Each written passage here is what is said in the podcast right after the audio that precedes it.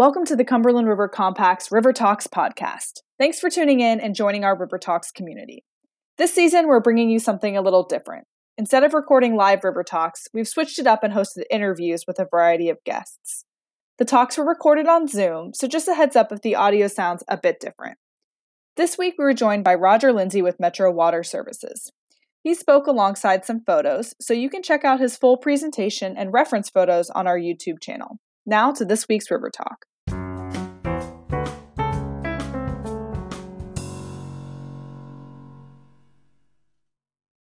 All right, everybody, welcome to River Talks, our online interview version for this year. I'm Catherine Price, the River Talks program manager. We also have Will Kaplanor, our the Compact's Green Infrastructure Program Manager, on our call today. And today we're joined by Roger Lindsay, who is the floodplain manager with Metro Water Services here in Nashville. So, as many as, of us know, in May of 2010, Nashville and the surrounding area experienced severe flooding across the city and this year, 2020, actually commemorates those 10 years since the flood. Originally, organizations across the city were planning to honor and remember those that lost their lives in the flood, celebrate the hundreds and thousands of volunteers that, that worked to clean up after the flood, and commemorate the work that has been done since 2010.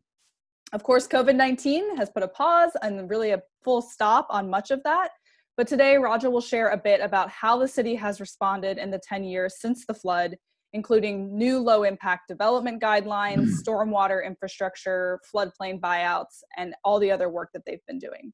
So I'm going to turn it over to Roger now to introduce sort of those what was going on on those days um, leading up to the flood and what happened um, in May of 2010. So thank you, Roger. Okay, great. Thank you, Catherine. Uh, so I usually start off uh, any any good presentation about the flood typically uh, is defined by those pictures that were in the Tennessee, and I give the Tennessean credit for the, the photography here. Portable classroom floating down the interstate. That's that's that's that was that was defined on the national news, and it really kind of woke people up. I think to the severity of what was going on. Obviously, the playing elevation of Titan Stadium is below ground level, so it it, it was a a quick victim of, of the floodwater as the, as the water came out of the Cumberland River. The Schermerhorn Symphony Center sustained in excess of $40 million worth of damage, including the loss of two Steinway grand pianos that cost $100,000 a piece. They were in the basement, the power went out, they couldn't get the, the pianos out of the basement. So Awesome. Thank you, Roger. So I was wondering if you could kind of um, describe exactly what was going on over those two days, May 1st and 2nd, that led up to this extreme amount of flooding certainly. And and it's not like we all thought well this is going to be the big one um, because in the days and and actually literally months the three months prior to the weekend of may 1st and 2nd we had only had anywhere between 40 and 80 percent of our normal precipitation. It was a dry time essentially. And you look at the u.s drought monitor for that uh, that week april the 27th it shows that we were abnormally dry in Middle Tennessee. But we knew there was a big storm coming. Uh, we always follow the National Weather Service predictions. This was a three day prediction. And on Friday night, this QPF, it's a QPF is a quantitative precipitation forecast. This uh, forecast said we expect almost six inches of rain over the next three days. Uh, by Saturday morning, that QPF had changed. It was a little more intensive. The I said, whoa, eight, uh, you know, about eight and a quarter inches uh, is going to fall in the next three days. Uh, so, so the rain indeed did fall. It began to fall on the the first of uh, of May. You can kind of see the totals of that rain. There was, you know, a little over four inches of rain up in the Old Hickory area, and about six inches of rain across a lot of the Middle Tennessee and the Percy Priest area. Antioch had a little more at eight inches of rain.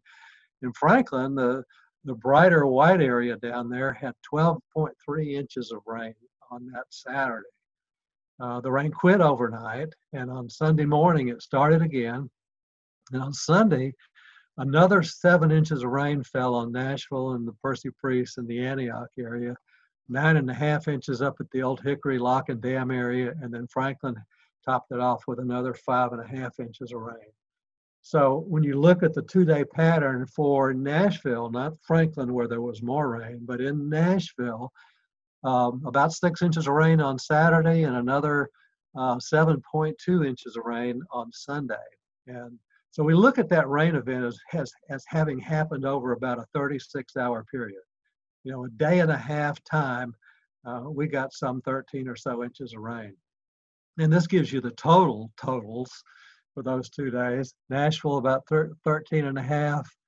Uh, Franklin got almost 18 inches of rain. Antioch area 16 inches of rain. So you can see kind of where it fell. One of the things that we like to look at when we when we look at where the rain fell, and there's there's always discussion about um, about the the management of the dams. You know, could the dams hold water back? Those kinds of things. It, a great bit of that rain that fell in the Nashville and Williamson County area fell downstream of those reservoirs. Uh, while there was a lot of rain at the reservoirs, uh, the bulk of the rain fell downstream of those reservoirs. And then you start looking at the totals and then and then from the National Weather Service perspective, there's anywhere from 16 to 20 inches of rain that fell on great parts of the western Nashville or the western Tennessee uh, third of the state, uh, even more so than than, than Nashville. Uh, and then then from the perspective again from the National Weather Service, when we look at average recurrence intervals for a 48-hour duration, that entire red band all the way back to the Mississippi River shows that it was a greater than 1,000 year recurrence interval for this rain event over a 48 hour period. So it was a monster storm, a monster event. Uh, and then when from the perspective of FEMA and our damage assessments, there were 44 counties that were included in the disaster declaration for, for the state. Uh, we look at the flooding summary. We there was a, a sharp response on Saturday, and the and the hydrograph came back down below that flood stage, and then and then it responded again on Sunday with another good bump. And then you see the example of Mill Creek, how when you look at historical major flood stages, that this was far in excess of even the 1979 event, which was a fairly uh, very significant storm event and flood event in the Mill Creek portion of the city. Not citywide, but primarily in Mill Creek. Um, and then from the perspective of the Cumberland River, um, you can see how the hydrograph rises above the flood stage. It rises above on Sunday. It goes almost 12 feet above the 40 foot flood stage and didn't go back below flood stage until Thursday evening. And this was the highest stage since 1937. Now, this is considered to be the greatest levels of flood stage since the river has been controlled. And many of the dams that are on the Cumberland River, all of the dams, they were all built in the 40s and 50s and 60s. Um, and so that's the controlled component of this. This is the biggest event we've had since the dams were built and began to be used either for navigation or flood control or what have you. Um, there were a lot of bigger events going back. We've seen upwards of 200 years of record that the Corps of Engineers has, and there were some bigger events, but the river functions differently when they're not flood control or dam uh, structures all, along that river. But that gives you kind of a sense. There were almost 11,000 properties damaged in that event, and almost 6,000 of those properties are located outside of the 100-year floodplain.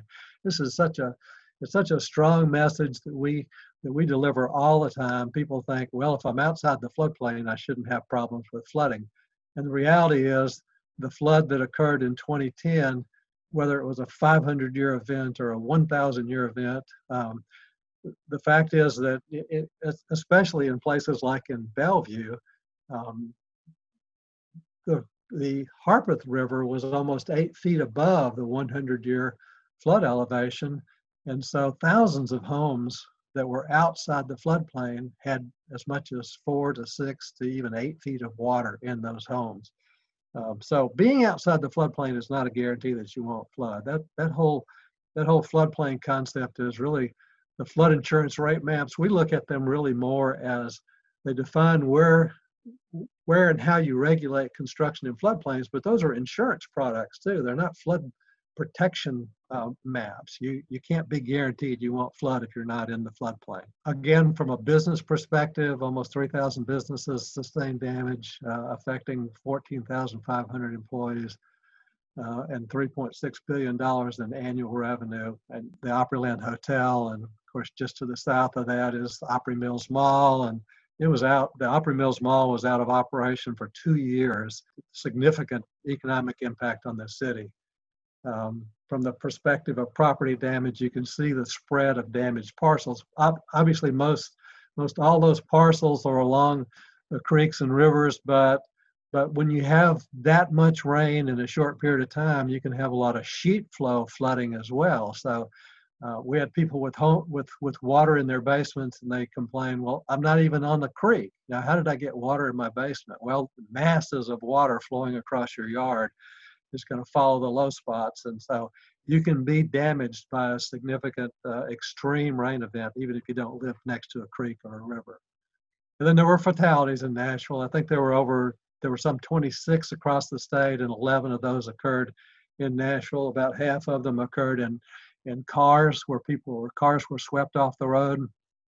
Uh, several uh, were were people that were just walking or outside. I actually think that the couple of of red stars over on the Mill Creek area um, may have been there were there, there were a couple of teenagers I think that thought it would be great sport to put uh, inner tubes in, in the creek and and ride the, the wave of the of the flood and and um, they uh, they were victims of the flood.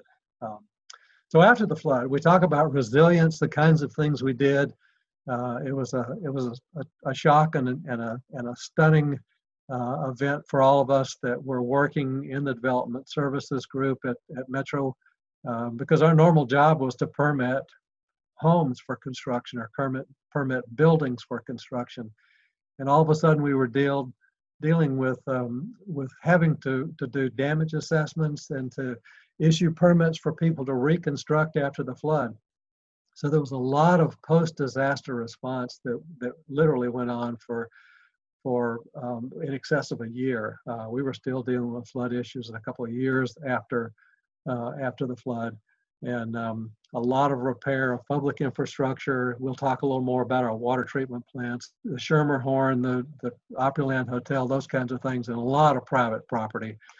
Uh, buyouts, uh, we had already implemented a buyout program some years prior to that and had removed a number of houses that, that seemed to routinely flood. Um, we think there were about 90 houses that were purchased and demolished, removed uh, prior to the flood. And we've bought another 300 houses since then. And in fact, this just this past week, we had a, a demolition contractor uh, taking down another 13 houses. So it's a continuing program that uh, that's is as active today as it was, you know, 10 years ago when we started really going going after flood damaged houses. Um, as we as we evaluated flood damaged houses, we had to to to make sure that if your house was more than 50% damaged, that constituted by FEMA rules substantially damaged. If you were substantially damaged, we could permit you to rebuild, but it had to be built in accordance with the floodplain ordinance. In a lot of cases, that meant houses had to be elevated so that the floor level was four feet above the 100 year flood elevation um, there was a lot of, I talked about the private mitigation, the Opryland and Schermerhorn. Uh, the development of Nashville Safe, Nashville NERV, uh, and additional flood modeling, and then the issuance of new flood insurance rate maps. Thanks, Roger, for that that context of, of kind of everything that was going on during that time period. And I think, you know, we see a lot of those photos and and it's um, but it's always a good reminder to see them again and, and then to understand both the human impact of this event and seeing those people and then obviously seeing kind of all the data that that brought to this point. So one of the programs that you talked about a little bit was the floodplain buyout program. And so um, i'm actually going to turn it over to will because i know he has worked a little bit um, with metro water on the floodplain buyout. And so we'd love to just kind of hear a little bit about that project as well. So will do you want to talk about that really quick Definitely, definitely. Um, yeah, Roger, could you tell us a little bit about the uh, floodplain buyout program um, within Nashville and how it actually impacts uh, our resilience to future flooding? Um, you know, like like why are we targeting certain houses? Uh, how how does that positively impact uh, flooding issues? Okay, sure. Um, so when we started the floodplain buyout program, um, we we many people, thousands of people, would like to have been bought out in those months after the flood. And the reality was there was nowhere near enough money to, to accommodate everybody that, that would want uh, for you to buy their home. Um, so we actually we actually uh, defined a criteria. We, we we established that given the the the dollars that we anticipated that would be available, that that we would focus on homes that were substantially damaged, more than 50% damaged, and that were located um, in the floodplain. And so, uh, again, we, we talked about the fact that many houses were outside the floodplain. Well, if you're outside the floodplain, you, you can get a permit to, to reconstruct, never mind what your damage level is. Uh, um, uh, the, the criteria for substantial damage only applies to houses in the floodplain. Um, and so we felt like focusing on, and even more, actually more stringent than that, the floodway. The floodway is within the, the, the borders of the floodplain. It's the more, it's the area of more, um, of higher velocity flow and, and more danger. And there are a lot of houses that were built even prior to, to the, the initial development of flood maps in Nashville. Those are houses that were built in floodways of creeks and so that actually established a, a, a shorter list uh, of some 300 or so houses that we thought would be eligible for buyouts. And then as we began to look at the amount of funds that were available, the HMGP funds, that's a FEMA grant program that uh, utilizes FEMA dollars to buy out homes. And it can only be used if there is a pres- presidential disaster declaration in place. And so having gotten that disaster declaration, uh, it opened the door for us uh, to significant funds, where we started the purchase of the first uh, couple of hundred homes. Um, there were actually some 230 or 40 homes uh, where we had we had willing sellers uh, homeowners that were were prepared. And, and and a lot of times when you get into home buyouts, uh, sometimes those, the program can lag a little bit. It takes a while to get all the, the pieces and parts in place and, and get the program working. Um, some people don't want to wait that long. Uh, a lot of people uh, had actually started flood repair of their homes. And, and if you go back to them a year later and say, would you like to sell your house as a, in, in a buyout program, they go like, well, no, I'm already back in the house. We've already fixed it up. We don't want to leave now. We like our neighborhood. We like our neighbors. Uh, we're not going anywhere. Um, so, so that's that's been the the uh, kind of the approach that we've taken. Uh, the FEMA grant money um, is is something that's available. There's there's almost always some kind of a disaster declaration going on.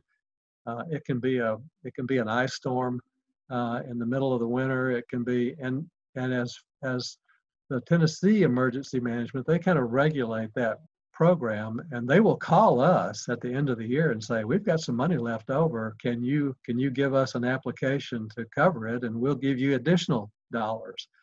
And we've done so many of these that we're we're we're fairly adept at getting those applications put together and on short notice. Um, and we will use money from any disaster that's declared in the state of Tennessee um, to capitalize on more more dollars to uh, to get more houses. Uh, there have been some local dollars. The city council, I think two years ago, actually budgeted five million dollars, uh, and we used those dollars um, for opportunities. If if we found a, a chance uh, a chance to pick up a house here or there, or even a group of houses we like to get big clumps of houses if we can, uh, because it, it, it prevents that kind of checkerboard, you know, a house here, a house there, a house across the street kind of a thing.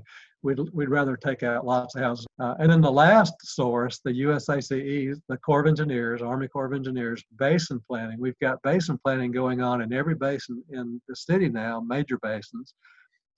And uh, for example, the one that's progressing most right now is Mill Creek, and we have 88 houses identified in Mill Creek to take to take out. They're repetitive loss houses, and it's interesting as you approach those homeowners and you say, you know, your house is identified in this Corps of Engineers study as being a potential target for for removal, and they're the some significant percentage of them are, are all in, all in. They they yeah, I'm you know I've flooded before and I'll probably flood again. And yes, I'd like to, because because in, in all of these different cases, we're able to offer fair market value for those homes on what the whole neighborhood is worth. So when you look at what we've been able to accomplish, the Corps of Engineers Basin Planning continues on. Uh, this is an example along Richland Creek, uh, Delray Drive East. We bought, bought and demolished every house that's shown in green right there. And those, those were houses that were in the floodway uh, of um, Richland Creek. It's all part of the nations. That entire area west on the west side of Delray is all is all parks. It's parkland. It's it's operated by the by the Parks Department here in Nashville. Uh, there's there are walking trails. There's a there's a little playground in there and a covered pavilion, and it's a perfect use for being at when you when you look at the ability to capture that many contiguous properties. It's a it's a great example of a buyout. This was another. This is one of our early buyouts on Blackman. This was pre-flood, but it's a case where these these five lots were covered with duplexes that seemed to flood about every other year. They just flooded over and over again. And even prior to the flood, we used some some FEMA grant dollars and we're able to take out those houses. And this is an example that kind of became a community garden in that area. And and there were several parcels, uh, several of the places around the community that we that we bought that that became community gardens uh, or urban farms, uh, as some are called. Um, some don't continue to operate in that fashion, um, but but it's certainly a use. You know, a park or or a community garden is a great use for something you bought out. This is up in North Nashville along Ewingdale Drive. Those the original parcels don't show up on this, but that entire light green area was uh, was totally developed with homes, just like the, the the area across the street. And again, pre 2010 flood, these were all homes that flooded multiple times, and and we bought and and removed all those. this this there's not a community use for this area, uh, but it it provides one of the classic things. It's it's the restoration of a, a, of a natural area along a creek, and it, it it has enormous benefit from a stormwater perspective. It filters out pollutants and nutrients and things like that, and it's, it's just a it's a great way to to take people out of harm's way. This was one uh, along Gibson Creek up in uh, in East Nashville. Uh, we had a big rain event in in the Gibson Creek area some years ago, um, in around 2013, I believe and we came back after the fact and, and have used a lot of local dollars. Um, this was not part of a disaster declaration, but it was an opportunity, if you will. It was a it was a chance to come in. This creek flowed down through this neighborhood, houses on narrow lots that just all backed up to that creek. Uh, a lot of those yellow lots were already empty, vacant properties. In some cases, because they they had you know they were constant victims of, of the flooding of the creek, and so uh, we've been able to go in and buy a great number of these and take them out and uh, just kind of expand the natural area along the creek. Uh, but more important, to take people out of harm's way. When you find areas like this along an urban creek, uh, for the most part, they're rental properties. Uh, owners don't stay in houses like that, and then so they rent them to what we call new victims. Um, eventually, they're going to get, you know, they're going to wake up one morning and there's going to be water around their bed. So the next uh, major undertaking that we've gone through since um, the uh, the flood is the remodeling and remapping of every major creek basin in this in the entire county. And so the Corps of Engineers did all of the phases of modeling, and this is the this is reestablishing, redefining all new hydraulic models on these creeks that are then used to create new flood insurance rate maps. And so the work that was done here led to the the development and the release in April of 2017 of 150 new flood insurance rate map panels. Uh, and so it's the entire county. And since then, just now, in essence, just in the last 30 days or so, we're in the process of, of releasing preliminarily about 60 more panels, many of which are counted in this 150. Uh, but there are a lot of panels around the northern edge of the county. They're more rural areas, uh, areas that never had mapped floodplain, defined uh, flood elevations.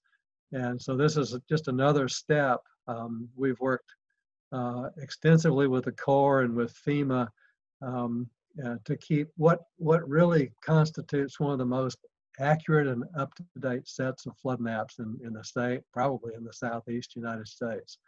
Um, it's a phenomenal tool when you're when you're regulating development in floodplains to be able to have this level of access. And what and, and the way we create these maps is we use we use lidar, which is a product of aerial photography. It's it's uh, it's laser um, scanning flown at night. It literally creates incredibly accurate topographic maps that are used to to develop these these um, hydraulic and hydrologic uh, models that lead us to the development of these new flood maps. So that's a, it's a huge step to be able to say that as, as a post-flood activity that what we have done is create a, a, a wonderful set of accurate flood maps um, that we use to regulate development in the city. And the next big product uh, that started literally months after the flood, Nashville SAFE, that's an acronym for Situational Awareness in Flood Events. Uh, it's a flood forecasting and response tool that we use uh, when the uh, Emergency Operations Center is activated during an extreme weather event, if we expect a lot of rain, and we've had events like the, the remnants of Harvey storm that dropped 10 inches of rain in the Whites Creek Basin um, in literally in one afternoon and evening. Uh, uh, to, to say that that a, a, flood of the magnitude of the 2010 flood will never happen again. It's just we have we have these big events over remote basins, not remote, but even just individual basins along along in and around the city that cause the same kinds of issues that happened during the 2010 flood. So it's important to be able to react that way. Nashville Safe provides us that tool to do that. And then Nashville Nerve NERV, again, an acronym for National Emergency Response Viewing Engine. That is a public information tool. Uh, and the Nashville Nerve um, is accessed by any any resident that's it's accessible online.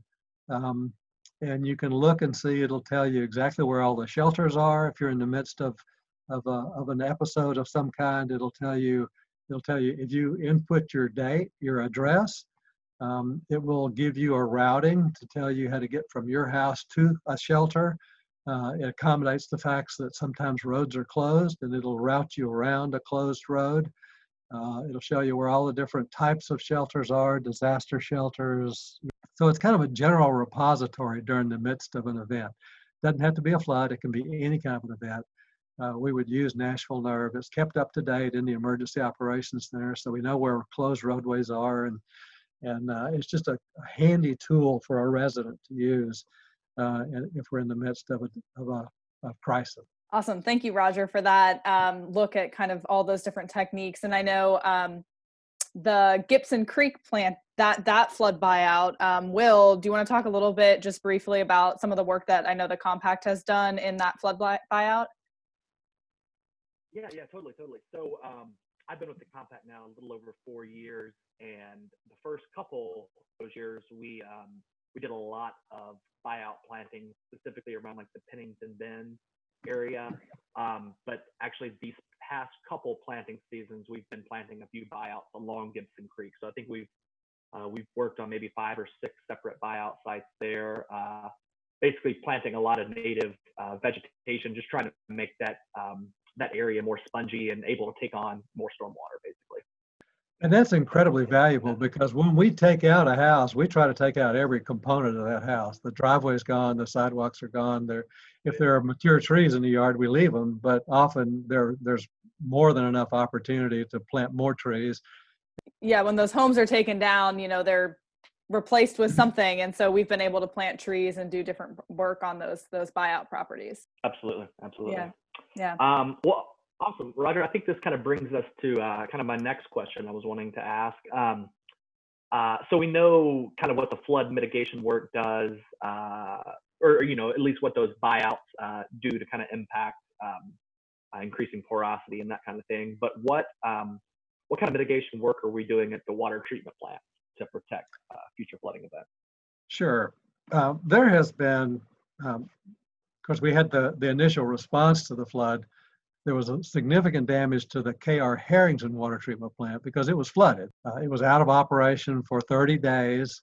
Uh, it's astounding to bring a plant of that magnitude back online in only 30 days, but uh, there was a lot of, of, uh, uh, of careful work done, uh, including just shutting the plant down before the water poured into the plant and began to damage components of that plant. Um, so it, it's one thing to bring a plant back online after a disaster. Uh, our Dry Creek uh, wastewater treatment plant up in the Rivergate area also flooded. It had a much longer recover period because of the, the type of damage that occurred up there. Uh, but we've been engaged now for recent years, all the way up until like last summer, um, uh, with the completion of some of the, the major mitigation work on these plants. So mitigation we look at as we look forward, um, rather than repairing damage that occurred on a certain time, mitigation says, what can we do to that plant right now that puts it in greater stead, offers a higher level of protection, uh, prevents the level of damage in a future similar kind of a flood event. And so there were a number of components uh, of mitigation work that was done. Uh, for example, at Omohundro, we built a new substation, electrical substation, and and a new switchgear system and power generating building. We, uh, we built a new access road into the water treatment plant. Um, and then there were a, a, number of modifications to some of the pumping facilities and some flood proofing that was done at the plant. Because while that plant continued to operate, that plant is capable of producing 90 million gallons of water, drinking water every day. Uh, the water from the river backs up against the backside of that pumping building, and there was some real there was some real concern about about the safety of that structure during the flood. One of the problems that happened during that flood is that the act there was only there's only two ways in and out of Omohundro. One along Pump Station Road, Pumping Station Road, and then the other is Cave Road coming in from the other side. Well, both of those roads were underwater uh, during the 2010 flood, and we we literally well, we we were, we maintained operation of that plant, uh, there were power issues uh, we were greatly concerned that we'd lose uh, the uh, power to that plant. Uh, we lost access along Pumping Station Road. That water was was was so deep you couldn't drive through it. Uh, Metro now owns that entire site to the west, to the south of Omohundro. We call it Omo South, Omohundro South. It's uh, there are a number of Metro facilities that that occupy that site including our, our laboratory and our system services uh, facilities and a lot of parking. And this used to be a, a big uh, auto auction site. It was covered with you know, 100 acres of asphalt for years. And, and um, we um, um, uh, had purchased that site some years ago and, and we, we use it extensively, but it also provides a high access road into Omohundro. Um, so it gives us good access under even high river conditions to, to come into that plant. Um, the other thing that we did, which is one of the things that's just amazing um, with the construction of the of the new switchgear and power generating facility, which is along that road. Uh, if you look back, you, you can see new buildings uh, that, were, that were constructed, a, a power substation. Um, and so so what we did was we built a new uh, system of bringing power into that entire campus, not just the water plant, but all the other facilities. Uh, and um, the power comes into this uh, substation and then it's handled through this switchgear and, and power generating facility. You can see the new substation. Um, we get a power feed of about 19,000 volts into this into this uh, substation uh, where it's then split apart and sent to different parts of that, that campus. Um, but we have the ability, when I show you these, um, the, the switchgear, this is a, a redundant switchgear system. The front half of those of those switching cabinets uh, do the exact same thing as the back half of those cabinets do. So it's a totally redundant system. Uh, if part part of the system went out, we could fall back to the other half of it and not lose any of our access, um, our, our features and capabilities. Um, this is the back half of that building. It's the generator building. So what this does is it allows us to go off of public power. We can we can totally get off of TVA power uh, with only 60 seconds notice we can drop totally off the grid and run this entire campus, including the Omohundro water plant, without pulling public power. And we can do that. And we were actually doing that during the tornado um, in early March, uh, where we dropped. If TVA calls us and tells us they've got power issues, uh, it could be in the heart of a, of, a, of, a, of a protracted summer heat spell when, when everybody's running their air conditioners and, and power supply becomes an issue. They, they can call us, and within 60 seconds, we'll drop totally off their grid and leave them to provide their power to other customers. Uh, and as a result of having that kind of a relationship with TVA, we get a much better rate all the time on our power. Uh, we're, we're one of their largest users, um, but we have the ability uh, to produce our own power for as long as we need to produce it. And we do it right here. Um, this is one of the big Caterpillar generators. So we just, we're, we're able to produce that power by the use of these generators. And here's another shot that shows there are four of these large Caterpillar generators within that generator building. And, and then outside the building, we've got our fuel tanks. Um, these are 25,000 gallon fuel tanks. And of course, now with good access coming in off the interstate, as long as we can bring in tanker trucks of diesel fuel, we can run um, uh, that, that entire campus uh, for as long as we need to run it uh, by feeding those generators with these fuel tanks.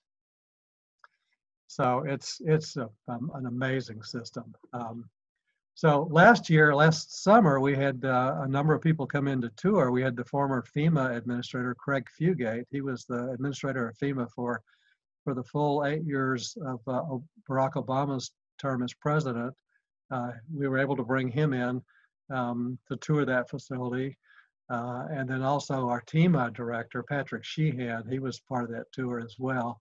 And uh, they came out to, to look at this. What and and then what FEMA, um, Craig, what uh, Craig Fugate, he describes this as, as hardening, hardening your utility. So we're doing things to our utility that makes us less reliant on on elements that we can't control. And so, um, and KR Harrington, we did much the same uh, the same thing at Harrington. Of course, Harrington, this is KR Harrington. It's out right at the confluence of the Stones River and the Cumberland River. It's it's in the heart of the floodplain down there. That's that's typically where we build water and wastewater plants. It's close to the river. When we build back on like a plant like this, we want to build it at the 500 year flood level plus two more feet.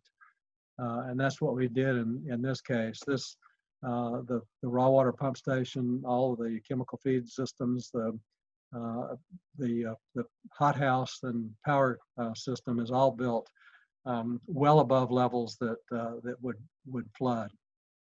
We elevated all of our feed systems. These, all these, these chemical feed systems that provide the treatment for that water treatment plant, they were all located previously they were located in a basement of this filtration building. Now they're all located in a in a new structure um, that's well above uh, flood levels and protected and and uh, so uh, while while this site can still get water on it like it like it did in 2010, uh, these are components of this plant that will never get wet again. So if there was a similar event, instead of being out of operation for 30 days, it may be that the plant only is out of operation for 10 days.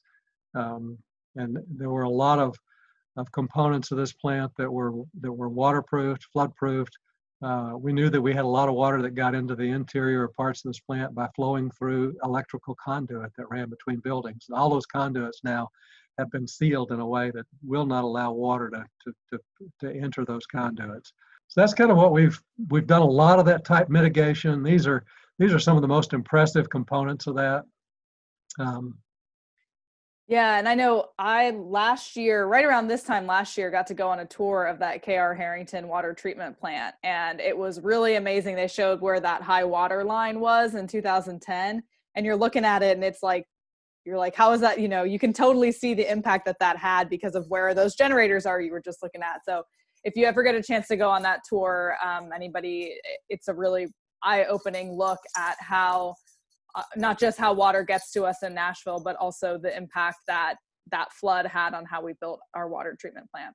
since you mentioned that, uh, there's a Citizens Water Academy that will allow you to go on tours of our water treatment plants and some of our, our the old Eighth Avenue uh, storage tank on the top of the hill. You can see Yeah. these facilities. So sign up for the Water Academy. Yeah, yeah, definitely. You can support the Cumberland River Compact's River Talks program and podcast by donating today. You can find a link in our show notes. Um, well, I'm going to turn it back over to Will for kind of our final um, questions here for you, Roger, that we got from some of our members that, that wrote in that had questions about Nashville um, since the flood.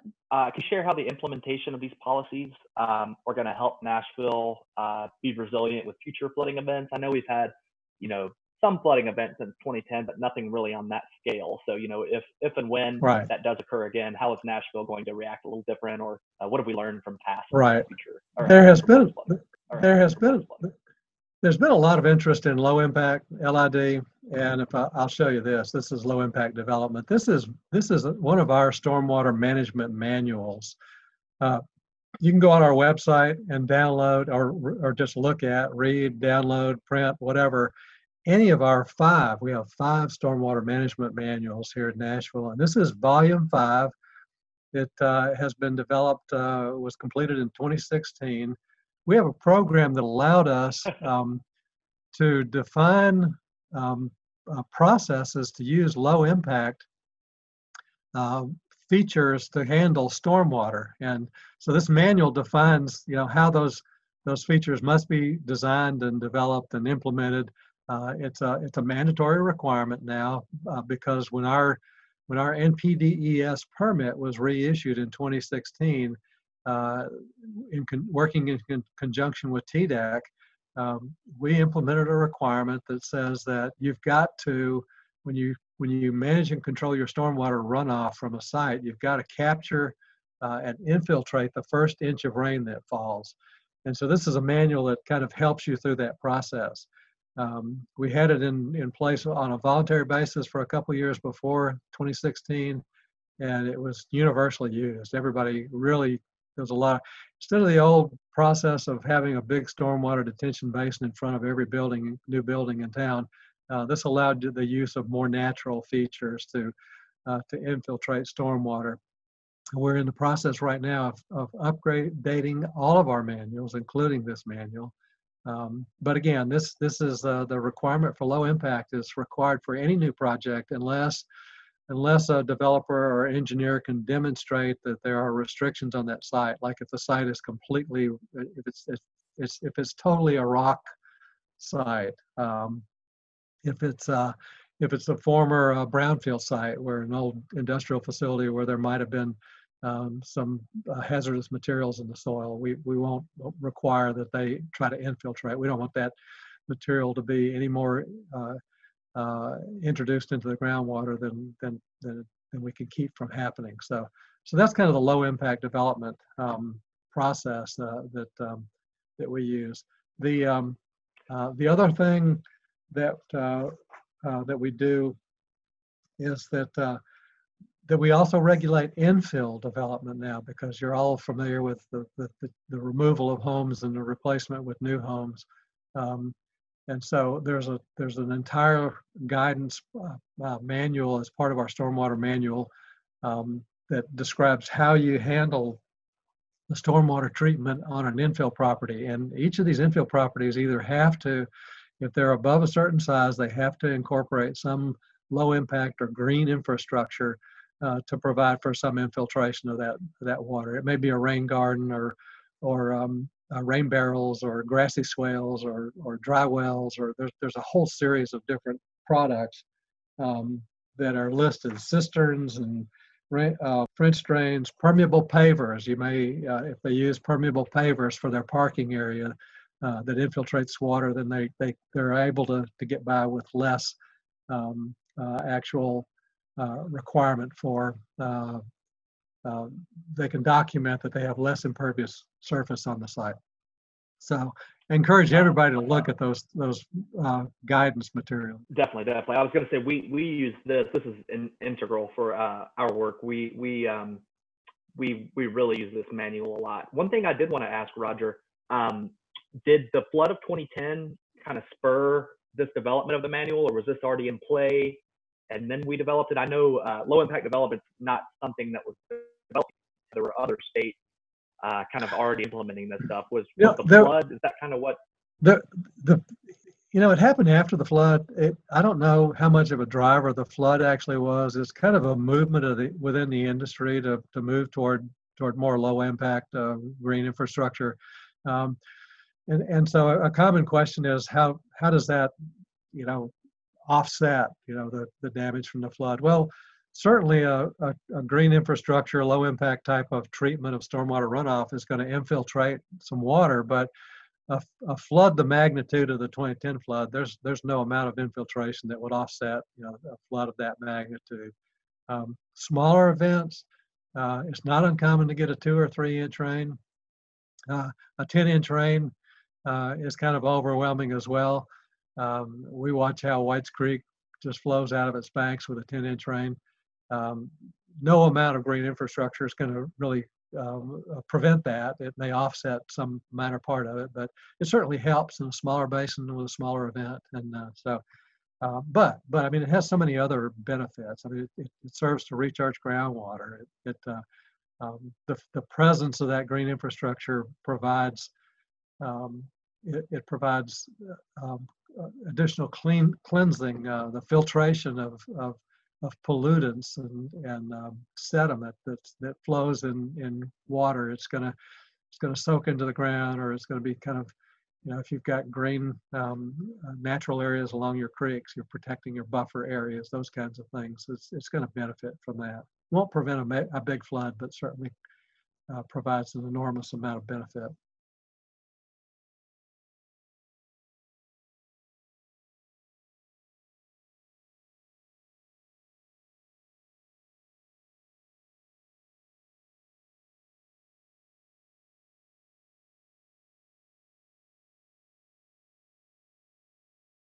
Yeah, and and Roger, another question that we got from um, from Nicole, one of our our members, she wanted to know, um, thinking about those low impact development guidelines, how do they, and maybe as you're modifying them, this is part of that conversation. How do they take into consideration that flooding events and extreme rainfall might become more common as we have uh, climate change impacting our Middle Tennessee region? You know, again, and I, I mentioned earlier that that that these events become you know are, are more common it's more common to see these significant events. We talk about a 10 inch we've had a couple of 10 inch rain events. Hurricane the remnants what we call the hur- the remnants of harvey was i think about nine inches of rain in whites creek in, in a day.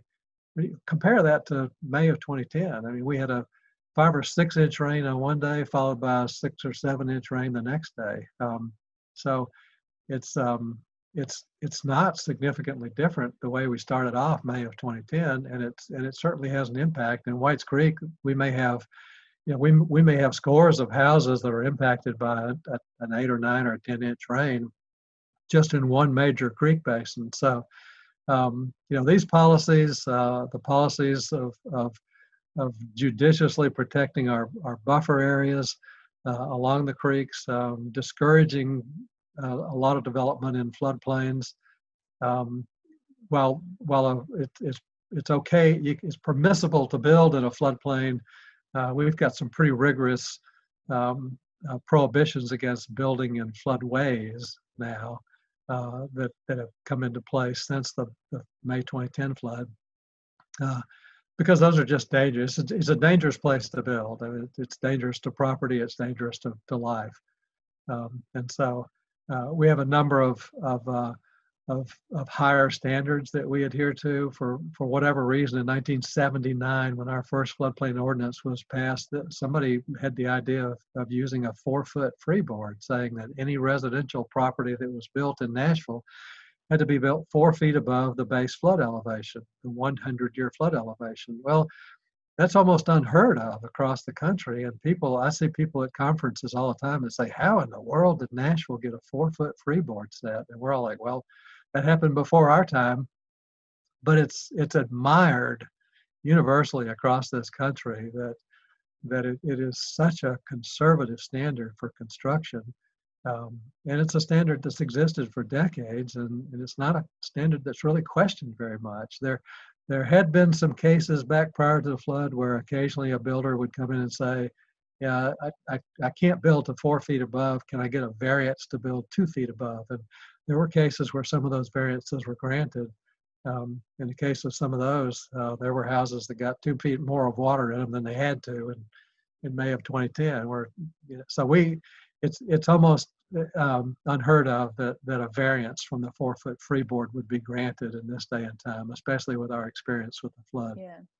And, and you kind of just highlighted a little bit of how progressive some of the policies are in Nashville. And we got a question from another person who works more in um, in sustainable transportation and so he was sort of making some comparisons between the work that we've been doing in water versus transportation and so his question was what made nashville really turn to these more progressive policies around stormwater engineering for example using green infrastructure?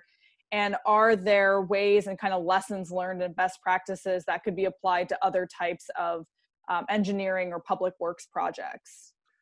There are and i you know for you know, kind of since the flood, um, and I don't, I, I, I stopped short of saying that it was driven by the flood, but you know, one of the one of the classic green streets in in Nashville and, and in the southeast is is Deaderick Street between the the, the courthouse, the city courthouse, and the um, um, and the and the state facilities. That you know, it's a green street. It's it's a divided street with lots of, of tree planting wells and and features that allow the stormwater to be captured in, in little detention wells on the sides of the street instead of just having a normal stormwater inlet um, that just carries the water into a pipe and, and down right. into the, the big sewers under the city uh, to be dumped into the river. Uh, now there are opportunities to, to divert divert that water into these these treatment um, wells and and the sidewalks are are pervious concrete and um, there are there are a whole host of, of really neat environmental uh, and and green uh, features to that whole Deaderick Street area, and it's been featured in some magazine articles and things like that. That that's a great way um, to to do forward-looking things uh, to reduce the amount of water uh, that that gets into the this, this the uh, stormwater system. You know, much of downtown, all the way back to Vanderbilt University, and on the east side of the river as well, there are large expanses of, of our uh, land that is served by combined large old more than 100 year old brick sewer systems that carry mm-hmm. both water and uh, both the stormwater runoff and the wastewater that comes from all the buildings in, in downtown and if you can keep water stormwater um, from running into those those brick sewers then uh, ultimately if it runs into those brick sewers, it has to be treated at the wastewater plant. So mm-hmm. uh, it's it's a significant benefit to the city uh, and the cost of our, our treatment, um, the, the power that it takes to run those those large wastewater treatment plants, uh, the big central plant on the north end of downtown. Um, if you can if you can infiltrate that water into a, a green, nice green, visually pleasing feature along the side of the road, um, then it doesn't go to the wastewater plant and, and have to be treated. So yeah. Uh, I think those those demonstration projects, like you were saying with Deaderick Street in Nashville, have been really influential in sort of showing off how beneficial it can be, and then it starts to, to replicate. And so I think that that's something that Nashville in the world of water has done well. Is doing these projects and seeing those benefits, and then they start to kind of replicate. Um, I know we've got a few more questions that we wanted to get to with you today, so I'm going to turn it back over to Will. Okay. You know, I, I'd be remiss if I didn't mention this. The Music City Center has enormous features, environmental features. The green roof on the top. Um, uh, you can actually, there's a place within the Music City Center where you can walk and look out a window and see what that green roof looks like. Um, the beehives that are up there. Um, uh, there is a 450,000 gallon uh, cistern on the front uh, front. Um, I think it's the the northeast corner of that Music City Center, and that captures stormwater runoff from that entire site. And then they pump water out of that to use to irrigate all their trees and their their plantings around there. Um, incredible environmental environmentally friendly green infrastructure features of the Music City Center. It's a, it was a great project. Okay, Roger. So um, uh, Nashville has obviously changed a lot since 2010. Um, in our region, it continues to develop. Um, so we're seeing a lot more permeable space change to impermeable space. Um, one of our listeners, Natalie, uh, had. Uh, how do you adjust floodplain policies and practices in a city, uh, county that continues to develop rapidly? Well, as long as we, you know, the, the continued development, if there's a, if there's an issue or a problem or a, or a concern about any aspect of our policy or our or stormwater uh, management regulations or our or our, our floodplain um, uh, uh, ordinances, um, it, it pretty much comes up. You know, we we we encounter, we know when those problems occur, and we we do a very thorough job of tracking um, the, the issues that we think cause concerns for us, and some of them may be um, issues that uh, it, we don't want to be placed in a, in a situation where we're where we're not in total compliance with the National Flood Insurance Program. So we constantly monitor and keep a list of those things, and we are in the process right now. Over a good bit of this past year, uh, have been doing what we do every couple of years or so we do a full blown you know let's take a hard look at our regulations and and if there are some of those issues that are listed on our big list we keep a list um, then we uh, we begin to do some rewrites and things like that and it's what what has led us uh, in some cases with our with our five manuals um, uh, there are there are issues and items in some of those manuals that that need uh, need updating. Um, in some cases, for example, you know, the last time we updated a couple of the manuals was in 2016 with the implementation of the whole green infrastructure requirement. Uh, so, so we go through a process, and that that process um, produces a draft document that then is distributed to uh, all the different departments in the city. We go through um, we go through a process of of public uh, notice on those um, to make sure that everybody that's that has an interest uh, and is tracking these kinds of things can have an opportunity to look at the kinds of, of, of, modifications we're making to those. So it's a it's a regular process for us to to keep up with with um, where we may need to do some tweaking to our regulations or our ordinances. That's great. Yeah, thank you. Thank you for answering that.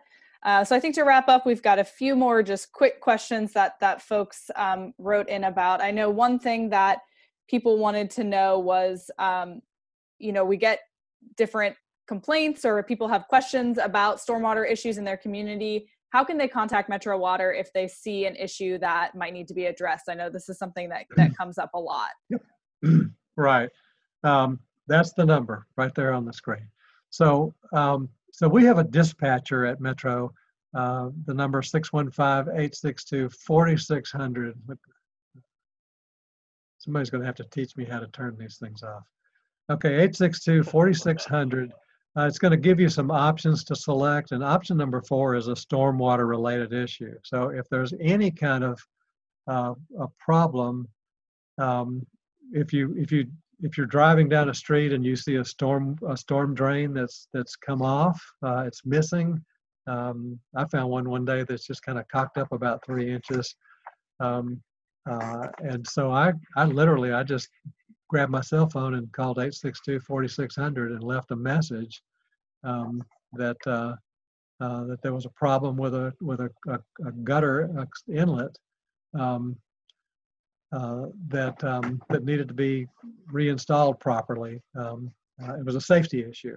Uh, but even if you have questions like if there's if there's if you detect that there's there's a, a large tree down across a um, uh, an area that Im impacts the flow in that creek, uh, if there's some debris blocking a bridge, um, uh, even if there's if there's kind of flood, if the if the creeks have been high and there's debris that's washed up in a greenway area, they may may want to call and and and let someone know about that. We don't maintain all the creeks in the in Davidson County. Uh, there's there's 340 some odd miles of creeks in Davidson County uh, we, we occasionally get calls from people that say, you know, um, my neighbor put all of his tree tr- tree trimmings in the creek in the backyard, and now it's in my yard. Well, that's that's a problem between you and your neighbor. we, we can't maintain all the creeks in town, but if there's, we do maintain the crossings. Uh, if there's material blocking a bridge crossing or a culvert under the road in front of your house, you know, give us a call and we'll, we'll, ma- we'll come uh, check that and, and get it cleaned out. We actually maintain many of the, the, um, the roadway uh, ditches in town that are in right of way. Uh, if you've got a problem with a ditch that runs down the front of your house or your driveway culvert is collapsed or is too small or something wrong with it, give us a call because that's Mhm. part of part of the the the the, uh, the the features around the city system that we do maintain. So Yeah. call that number and and and you can get plugged into who you need to talk to. Yeah, and I'll just add to that that the compact works a lot with Metro Water. So sometimes when there are issues that Metro Water may not be able to address, we're able to be in in communication if it's something that that we as an organization are able to address. But definitely giving them a call and then figuring out sort of what the next steps are for that.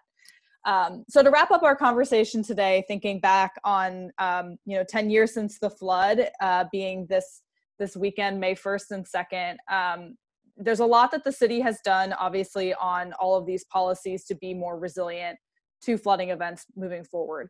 As an individual, um, what can we be doing to help promote these practices, the implementation of these practices? Are there things that people should be doing at home that can kind of help um, reinforce the work that you all are doing at the city level? Uh, there is. I mean, I mean, obviously, rule number one: never dump anything in a in a in an inlet. If, you've got a storm storm drain, a stormwater inlet in your front yard, don't don't ever dump anything in there because it goes straight to the creeks and the rivers. Um, uh, it's it's not uncommon for us to get a call from somebody saying that that, that my neighbor is dumping leaves down his inlet or you know those kinds of things just necessitate that we send a crew out to, to clean them out always just respect your your drainage around your neighborhood um, uh, never never dispose of leaves or grass clippings in your stormwater inlets um, again we talked a little while ago about the regulated uh, residential infill if you live in a house and you want to do something uh, that reduces the amount of runoff from your site uh, you can reduce impervious surface and maybe in your your home uh, lot, your your the parcel that your home uh, uh, occupies. Um, you can go to some of these metro features. Um, you can do a Google search for regulated residential infill in Nashville, and it'll provide a lot of different kinds of activities that you can do uh, that would. Th- th- these are activities that we require a new house to conform to, um, but you could do it yourself. You know, you could install some a rain garden or install some rain barrels at your home. Um, you can install some of those stormwater, those green stormwater features, um, grassy swales to allow the water to infiltrate, soak down into the grass instead of running off. Uh, so those are some of the things like I think just by being being a good green neighbor, you know, and and doing things to to kind of uh, uh, help your home and, and your lot and your yard to to to soak in more water than than what runs off.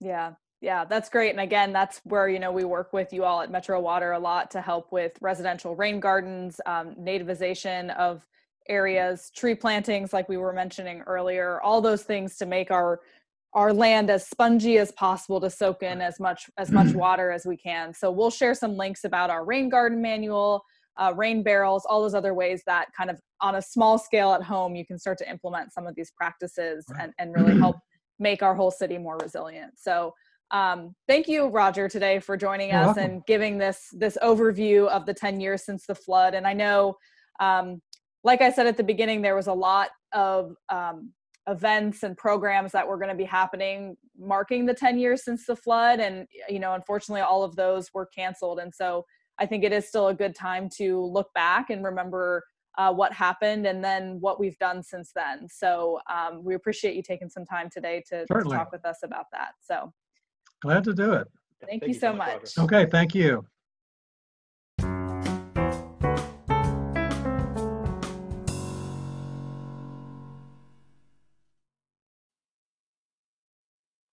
We hope you enjoyed this week's interview. We look forward to seeing you again in the River Center in downtown Nashville soon. Until then, thanks for listening, and we hope to catch you next week with a new episode of River Talks.